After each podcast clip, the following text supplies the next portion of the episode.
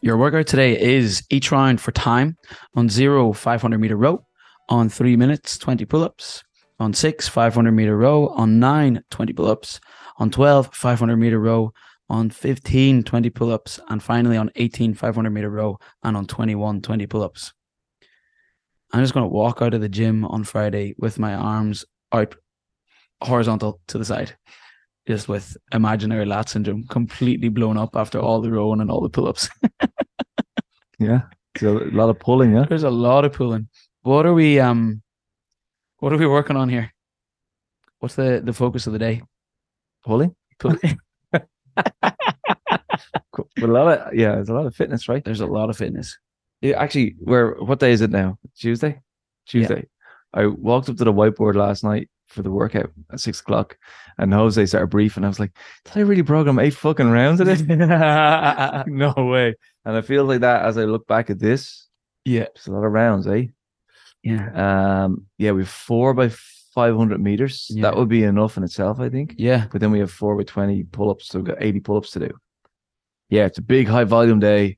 We've done upper body push, lower body push day before. This is all the opposite. It's the pull, but it's it's segmented a little differently. We've got got almost like a m- close to a max effort, and then a small recovery close to a max effort. then Oh, we're recovery. actually going for it on the row then, are we? eighty to ninety percent is the guide. Right.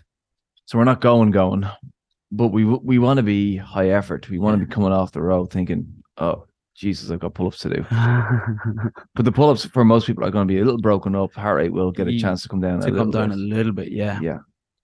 Oh wow. That's kind of scary. yeah, I, I've got one of those feelings of uh, I'm kind of looking forward to it, and Yeah, but, I, but I'm kinda dreading probably it all at the same time. well, no, kind of maybe I'm underestimating it a little bit. oh really?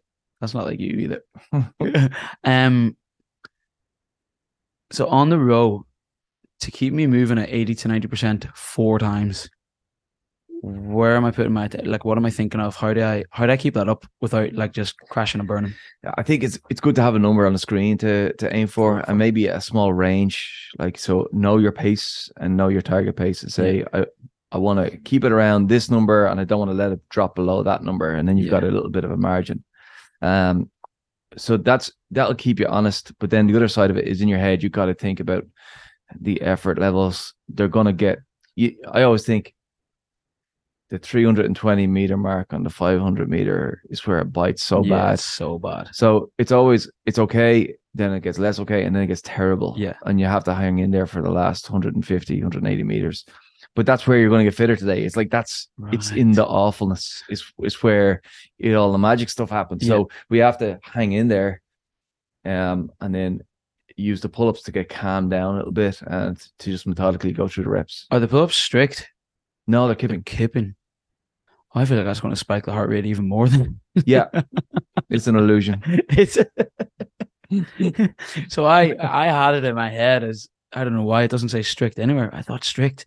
Oh wow. Yeah, you've got two and a half minute cap on it. Like Yeah, it's not a lot of pull-ups in that space of time. I, and I But- don't think if you do, if you have like one pull up, you shouldn't try and do this as RX. No. like you should be able to bash that out in like a minimum of four sets Mhm. eh, eh, e- when you're tired. Even Yeah. um, i- it's designed to be done in chunks. Uh, but if you jump up to five, take a breather, another five, like you'll work your way through them in Mm-hmm. maybe a minute and a half, and then you've got a bit of recovery time. So is that what I should be doing? Like if I'm doing the pull-ups there,